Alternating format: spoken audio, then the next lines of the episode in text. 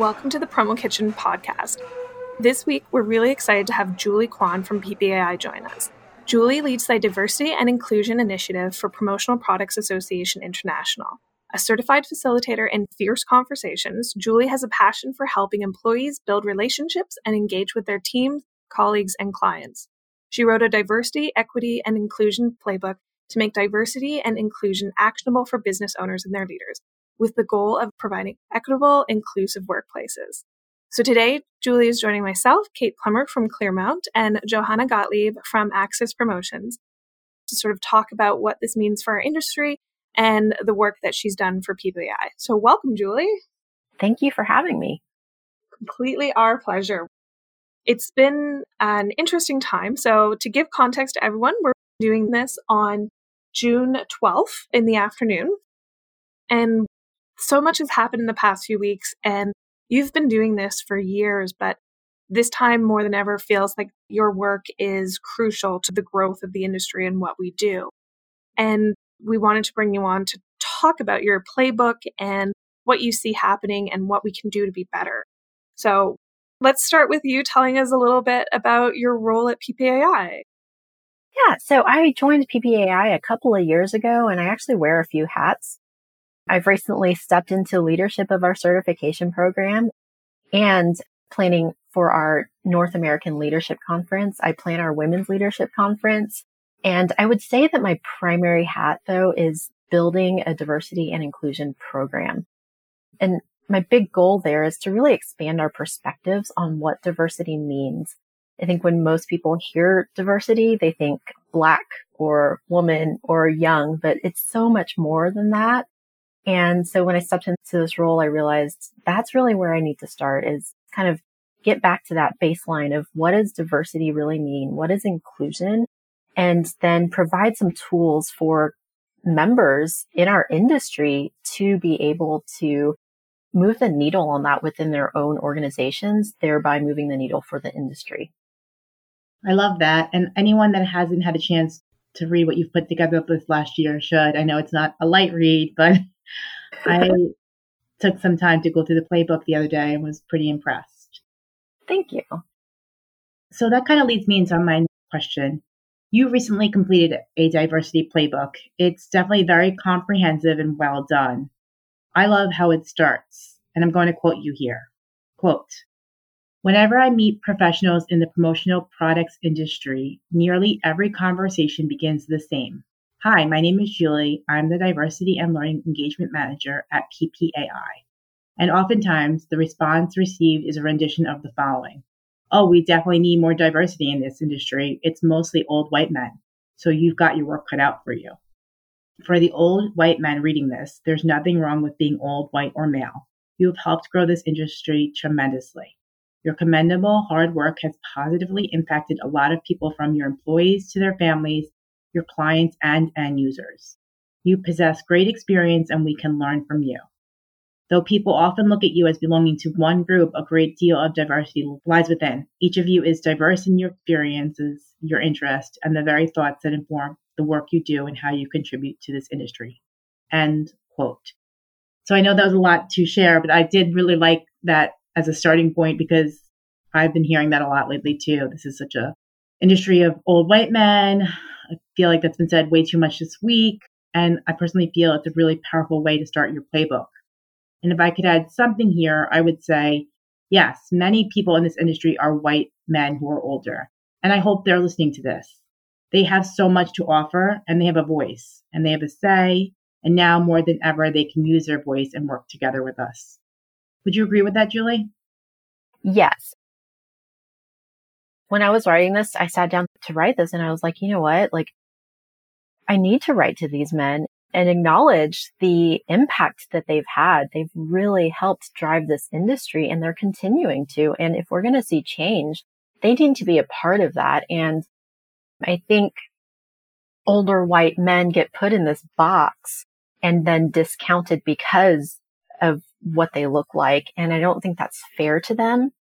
I think in this time that we find ourselves in, speaking about racial and social injustice, particularly toward the Black community, white men are afraid to even enter into the conversation because they may say something wrong or get attacked for what they do say or whatever. I think there's a lot of fear that's been built into that. And so I think it's important to acknowledge that they are a part of this conversation. And if our industry is primarily consists of older white men, then they do need to be a part of the change and they need to be drawn into the conversation.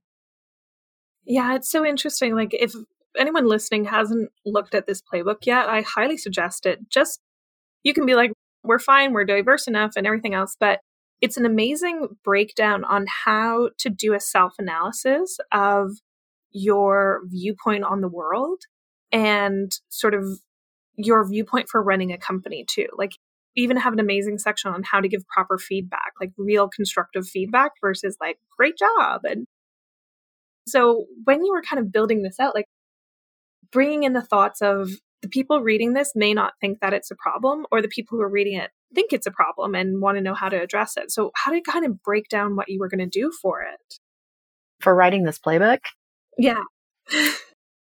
I will confess, before I started this role, I didn't know as much. I think I had kind of that same perception of the words diversity and inclusion that I think a vast majority of the world does. And as I dug in and I did the research and I learned more, I realized this is so important. And most people, like I said, go to either race or gender or age when they think of diversity. But I really felt it was important to take a step back and look at diversity holistically and then understand the tie that it has to inclusion and the workplace and the culture that you have within your workplace. And when I start saying that, it becomes kind of overwhelming. And I think that's been a big thing as to why we may not have seen as much progress in that area in the workplace because it feels overwhelming. I think people will acknowledge that diversity is important and that people want to feel like they belong. But then the question becomes, where do I even start? So I really wrote this playbook with the intention of breaking it down and making it less scary, if you will. And then providing just steps to take because I think that overwhelming sense becomes paralyzing and then nothing changes. It's so true. I think less scary is a great way to put it. I know there's been so many conversations in the last couple of weeks and so many emails, and I'm seeing it with my own two eyes. People a little more hesitant to respond than they used to be, or maybe picking up the phone to call me to not put something in writing versus just saying it or having a conversation, which is, is fine. I definitely feel people are worried about saying the right thing, saying the wrong thing, saying nothing. So the more that we have this type conversation and podcasts like this and content like this in our industry, I think the more the older white men of the industry can feel they can help us out along with everybody else. Mm-hmm. So, with your playbook that just happened to come out earlier this year, what are some of your goals over the next year or so in our industry in the diversity arena? I think kind of that bigger goal from a PPAI perspective is creating opportunities for people to connect. Back to that comment of like everybody sees an industry full of older white men. I think there is diversity within our industry. I think there are a lot of minorities in our industry. They're just not as engaged because when they walk into the room, they may not feel like they belong. And so I am working on ways to create spaces for them to feel like they can connect with other people who may look like them or who they can relate to a little bit better. And that way they feel more comfortable being at events and being engaged in the industry. I also am eager to work with companies within our industry to take this diversity, equity, and inclusion playbook and actually like workshop it. Let's get in a room with a couple of your leaders or key people in your organization to figure out and complete these assessments that are built into the playbook to take a hard look at your business practices and people practices to find and identify maybe some possible places for change and actually take action on that. those are kind of like the bigger overarching goals. And there are a lot of different ways to accomplish that. But I think even just having these conversations is a great way to get started. And this moment in time that we find ourselves in is a great way for us to really gain some of that attention and open up the conversation. Yeah, it's really interesting because I love that you want to kind of get into the different companies and say, here it is. What I find amazing about this is a lot of the times there's the obstacle of like, oh no, we're fine, or no, you know, the best person gets the job. You have numbers in your playbook that just astound me. And it's something I've always known and something I've always like argued about is like there's a financial benefit to being a diverse company. So you quote Ernst and Young, which has highly diverse and inclusive teams have 57% better collaboration, 19% higher retention, 45% more market share, and 70% more success in the new markets. That just kind of blows my mind. I feel in this case that your argument should be like, would you like to make some more money? so, what sort of obstacles do you encounter in doing outreach like this and having your playbook out there? I would say that's been one of the big obstacles is getting people to listen. I've been to industry events. I've spoken at industry events and participation is low. People don't make that immediate connection to the bottom line with diversity and inclusion. And I think people understand it's important, but they don't see that connection to the bottom line. And I can tell you all day long that I can't make you see that. And so engagement and action were challenging to drum up because it is an uncomfortable topic for many and it doesn't seem to be perceived as a priority. But I think we're in this interesting time where we're seeing a radical shift. It's almost as if the world is being shaken and in a new way, I think. In the last few weeks, I've had many members reach out asking, what can I do? I had to kind of struggle through that myself over the last few weeks of what can I do aside from, you know, storming Capitol Hill for legislative change. Um, you know, like do it. yes, I think we should. And there are things that we can do in our day to day that have a huge impact. And I'm having those conversations daily, both internally at PPAI and externally with members um, people are stepping into those difficult conversations and people are still uncomfortable. Many feel like they need permission to speak openly about race. A lot of people, I think, are still afraid to even just say the words, but they're leaning in. And I think there's a greater willingness in this moment in time to step into that conversation and figure out what can I do? And that's really what I love. Like I'm so excited about this. I hate to say that I'm excited because of the way that this conversation has come about with the death of black men and women in our society, but it is bringing change. And I think people who weren't necessarily as aware of it before, aware of the need before are becoming aware it's amazing that it's part of the greater conversation right now. And the worst thing is like it came about, but the other worst thing is like this isn't new. This isn't right. something that surprised us. This has been happening for ages. And so when you give that advice to people, like when people reach out to you, do you give them like immediate changes? Like here are three things you can do right now, or here is something that you need to act on? Like what sort of advice do you give? I think the first thing I always try to do is just ask some questions and learn kind of what's their perspective. What are they wrestling with? Um, I will say like, I'll use a conversation I had the other day as an example. I had somebody reach out from a member company, a distributor company saying, I don't know what to do with this, but I think I need to do something and I need help. And so we got on the phone and, you know, she said, I'm just a sales coordinator. And I said, no, you are a sales coordinator and you have a voice and change happens from any level of an organization. So I think reassuring people and giving them the confidence to have those hard conversations within their companies. And I feel like a lot of my conversations have kind of turned that way. And then also just asking questions to see what their thoughts are on their organization and where they could change. I do point people towards that playbook because I think it does give some practical first steps. And I offer take a look through this. And then when you're ready, let's actually sit down and work through it together. This is a marathon. It's not a sprint and it's going to take time, but you have to start somewhere. And we do need the leaders of our organizations being involved in this and invested in it because they have those decision making abilities for an organization and anybody in the organization can start the conversation.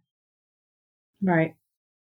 And I think you're right. We do need to just continue to boost confidence, whether you're a minority or not minority, just about what you have to say and how to say it and if it's okay and giving people that just little push. This came up on the podcast with, I'm not sure if you heard with Kiani and mm-hmm. Sonia the other day. We were talking about even confidence from within ourselves and being able to speak and have the feeling of authority that we have a voice and that people will listen and want to listen and not just that we're token people saying what we want to say. Absolutely. I will say like I'm in a season of I'm finding my voice and I'm learning to use it well. We all have a voice and sometimes it just takes a minute to figure out how do I use my voice to impact change? Yeah. This came up on a call yesterday, an internal company call that we had. It's an interesting time for so many reasons, right? We're still in a pandemic. We've all adjusted to working from home. And now things are slightly starting to open up depending on where you are. Most people are trying to get back into some sort of normal, bringing people back to work, maybe limited staff in offices. And someone made a good point about people of minority actually feeling uncomfortable going back to work and not necessarily scared, but more dealing with new feelings that weren't there a week, two weeks, a month, three months ago. So on top of dealing with a pandemic and everyone's opinions on that and the fear around that, there's this sort of new fear and this new thing hanging over our heads, right? A new elephant in the room to talk about. So it's just been a lot for everyone, no matter what you look like. I think we have to be empathetic to that as well. Where I keep on using the term big feelings. There's a lot of big feelings right now. Big feelings about the pandemic, big feelings about racism in America. And I think we have to keep on giving each other a break every now and then just because we're all going through it. Yeah. And I think the important thing there is to listen and allow that space for people to feel their feelings and process it in a healthy way.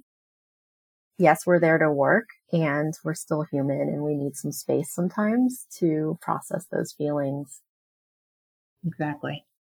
So, in some of the work that you've been doing, have you encountered any major obstacles? I think the major obstacles for me just trying to get out there with this message of, you know, diversity, equity and inclusion. I think sometimes it's just even knowing where to start and who to talk to.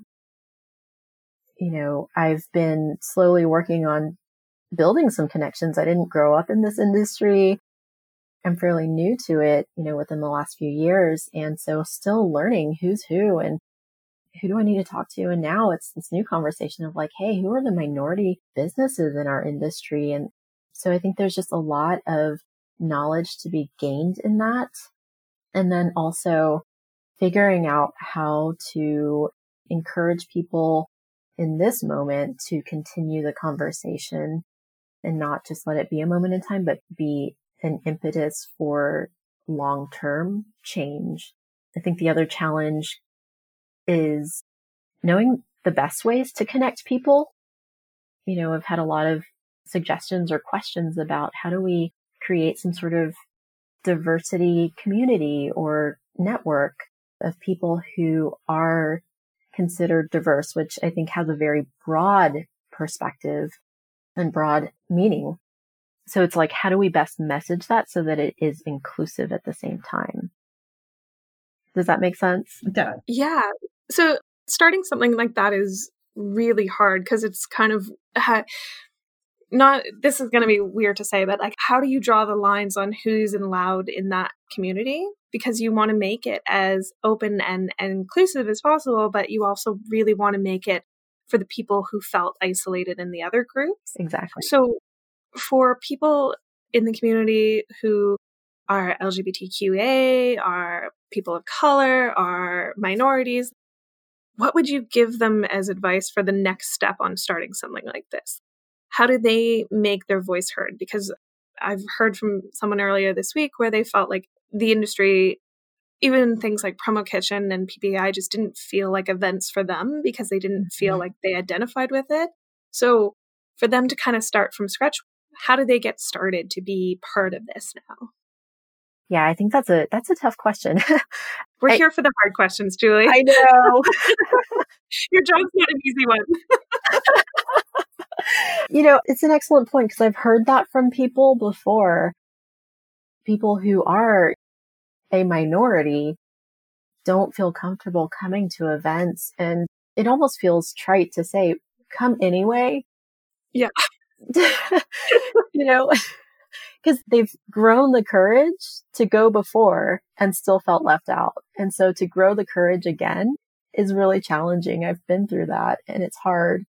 And so, you know, I am looking for ways at, you know, PPAI Expo or any other industry events that PPAI runs.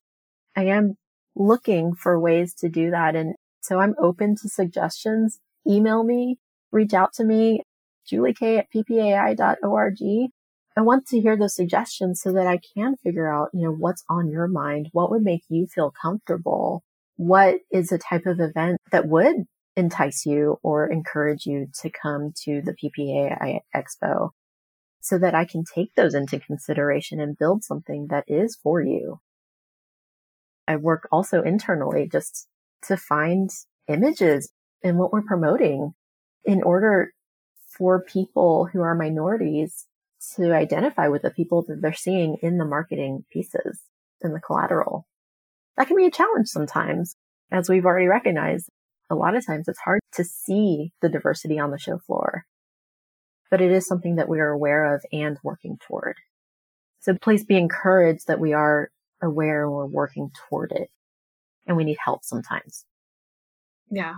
I would say at Promo Kitchen Joe and I, this is something that means a lot to both of us as well. And so if you want to CC us in on those emails, it's info at promokitchen.com. And Julie, even for Promo Kitchen, would you have some advice for us on what we could do to tackle this to make our events more inclusive, to make our mentorship program more inclusive for companies, even the larger ones who are like, okay, we've got to think about diversity now what would you suggest to them as what they could do or what they should look at in their organizations before they even start this? A few things have kind of crossed my mind. I think y'all are doing a great job, even just having these conversations for other people to listen and to gain some perspective or kind of expand their perspective.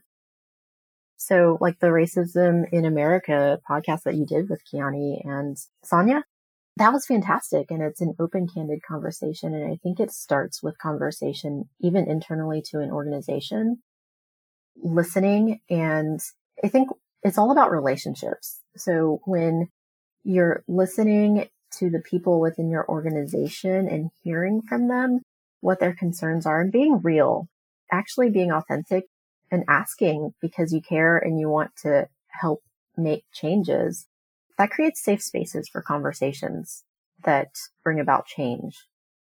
And when people know that you're invested in them and really care, then I think that br- will bring about a greater impact. Um, I think that's something that even in my personal life with my friends, like I had friends struggling through how do I even go about having these conversations?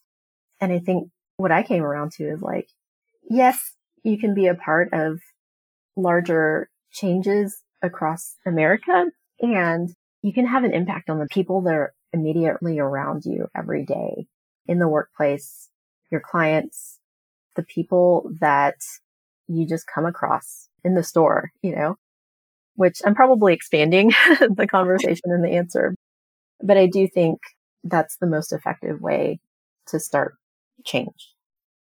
Yeah a lot of self introspection is needed at this point. And the one suggestion I would have would be don't turn to your friends of color and be like, educate me. Yeah. There are so many resources out there that you can take to educate yourself, like learn what microaggressions are, learn what diversity means, learn what inclusion means. yeah, start the conversations and then listen before you talk, essentially. And there's so many tools, like even just the playbook, just read the playbook and you'll, it's a great starting off point. And then contact Julie for talking about it in your diversity in your company.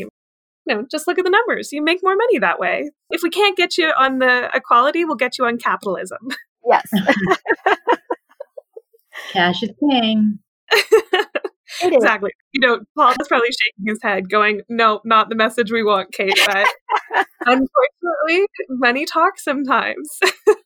it does, and I think you don't necessarily have to have the most diverse sales staff. I encourage it, but if you're not in that place to be able to add to your sales team, educate your sales team for a person that's for any person really.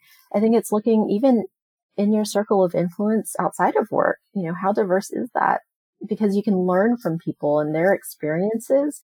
And that translates to empathy when you're in a sales conversation. It translates to being better able to identify the needs of your client, regardless of whether or not they look like you. And that translates to a sale.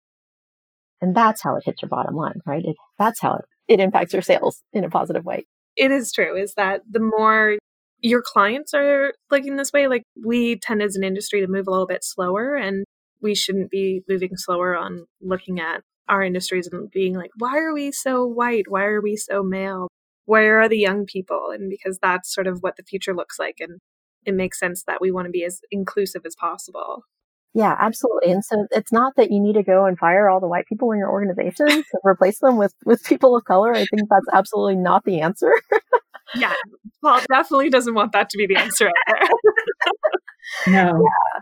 It's just as you're able to grow your team, okay, look at different ways to source candidates and different ways to recruit and and also educate your staff on how to relate to people who don't think like them, who don't look like them, who have different backgrounds than them, because those are all points of diversity. Julie, tell us about what being a minority means to you. Sure. So I will start by saying I am a Chinese American. I was born here in the United States and it's a hard thing to identify as American and Chinese sometimes. Minority, I think, particularly in light of today's conversation that's focused around Black Lives Matter and the Black community, which is absolutely important. And I'm not trying to take away from that. But when people sometimes say minority, I feel like they often mean Black. Or when they say people of color, they often mean Black and they forget that there are other races like Asians and Native Americans and Latinos. The list goes on. But minority truly means anybody from any of those races. And it's interesting too that in this industry, there can be a perception that Asian isn't the minority because we do so much sourcing from China that when you're talking about minority owned businesses, it's Black owned businesses. And so it's sort of how do you have that conversation with someone or how do you get them to kind of fight against that perception? Yeah, it's a challenge. We source a lot of product from China and there is often a perception, even outside of our industry, that products from China are cheap. And so there becomes this bias against Chinese. And I've even experienced it recently with the coronavirus. You know, we had a leader of our country call it the Chinese virus, which then perpetuated racism against Asians in America. And we've seen attacks. And so when I leave my house, it does cross my mind like, Hey, if somebody sees me I could get attacked. And I may be going on a bit of a tangent here, but there is a lot of bias. And I think it's speaking to kind of what I was talking to earlier. It's about relationship and seeing people for who they are and not for what they look like, if that makes sense. Because we're all human and we're all individuals and our skin color doesn't define who we are. So I think when we're talking in business and we hear those things, it's up to each of us to kind of correct that and to engage in that conversation to help people expand their definitions. Yeah. One of the frustrating pushbacks that you can get or the comments that you can get is like, oh no, I think just the best person should be hired for the job. But unfortunately, that doesn't take in all the factors of like, was everyone given the same opportunities? do you have the same worldview as that person? And that worldview can be shaped by the fact that you are suburban, white, male in this town versus minority, grew up in a city. Like, so many factors can shape your opinion. So it's like, are you looking for the best person? Or are you looking for someone who's just like you? And unfortunately, a lot of people can default to that. Well, just like me is important. Yeah. I used to teach an interviewing program, teaching people how to interview for behaviors. And one of the things that we had to fight against was, oh, you just had a great conversation with that person. So you really like them and you think they'd be the best person for the job because they connected versus this other person who actually fit the better behaviors, better skills, but may not have connected as well. And so I think that is an important thing to be aware of when we're talking to people. Yeah. And unconscious bias, it's such a factor that you don't even realize it sometimes. And I think an awareness of it can affect the way that you do business, the way you interview, the way you deal with customers, the way you deal with your own staff. And so, what would be your suggestion for someone to kind of fight against unconscious bias besides figure out what it is? step one. Basically. What's step two? well, it's to realize everybody has unconscious bias. I have it too. And the more I've learned, the more aware of it I am. And so thinking about it as I'm talking to people or looking at a resume or about to have a conversation about diversity or whatever it may be, just reminding myself mentally, just taking a moment to say, okay, doesn't really matter what this person looks like or what my bias is, give this person a fair chance and try to be as objective as possible. I think there's always going to be some bias within us, but being aware is huge. And I will say, like, I read an article written by a black man and the title was a message from the token black friend. And reading through that, I was like, oh my gosh, because I joke about being the token Asian, you know, in whatever circle I'm in. And it pointed out, like, I even kind of make some of those jokes and do some of those things. And so it's made me so much more aware of how I engage with my friends and how I represent myself as a minority in circles that can sometimes be primarily white. My hand is raised. Yeah. Also guilty. Also guilty. Yeah. I was like, oh gosh, I do that so much more than I thought. yeah, I agree. I agree. So I think we've given some good tips to anyone who feels like they should find their voice. And on a larger level, there's so many organizations, large and small, within PPAI. What advice can you give to anybody listening on how to take their first steps within their own companies? I'd say start somewhere. And I feel like I've said that several times today, but it does feel like, you know, you've got this elephant in front of you and you've got to eat the whole thing. We'll just start with one little bite. And a lot of that is that self reflection of where are you today and what are your thoughts? And then having perspectives other than your own to learn from. I think if you're in a position of leadership or management, look for ways to elevate people who are different than you and learn from the people that are on your team they all have voices. And so just take some time to listen and learn. And if you're not in a position of leadership or management, that's okay too. Use your voice, find somebody who will listen or just ask to be heard and have that conversation. And then start taking a look internally. Maybe just pick one area if that helps. Just pick one area, whether it's recruiting or just the marketing collateral that you use to market your company? Are there diverse pictures of people? Mm-hmm. There are simple ways that you can start and then keep going from there. It's not going to be a one and done solution. It's something that is always going to be evolving and we can always grow in. Yeah, great points. Well, you have been so helpful and so informative today, and we really appreciate your time. I know you're really busy. Is there anything that you want to close this up with? Any final words from you? I just want to encourage everybody that's listening to keep having those conversations. I know it's making people uncomfortable, but we don't grow unless we're uncomfortable. And that's something that I have to remember in my own life is like, this is really uncomfortable. Well, I'm going to learn from this and I'm going to be a better person because of it. So keep being uncomfortable because that's how change comes about. And I know this feels like kind of a big, overwhelming concept, but there are small things that we can do each day just to even identify our biases. We all have biases and they're informed by the things that we heard growing up, the things that we see in the media, on TV, in movies.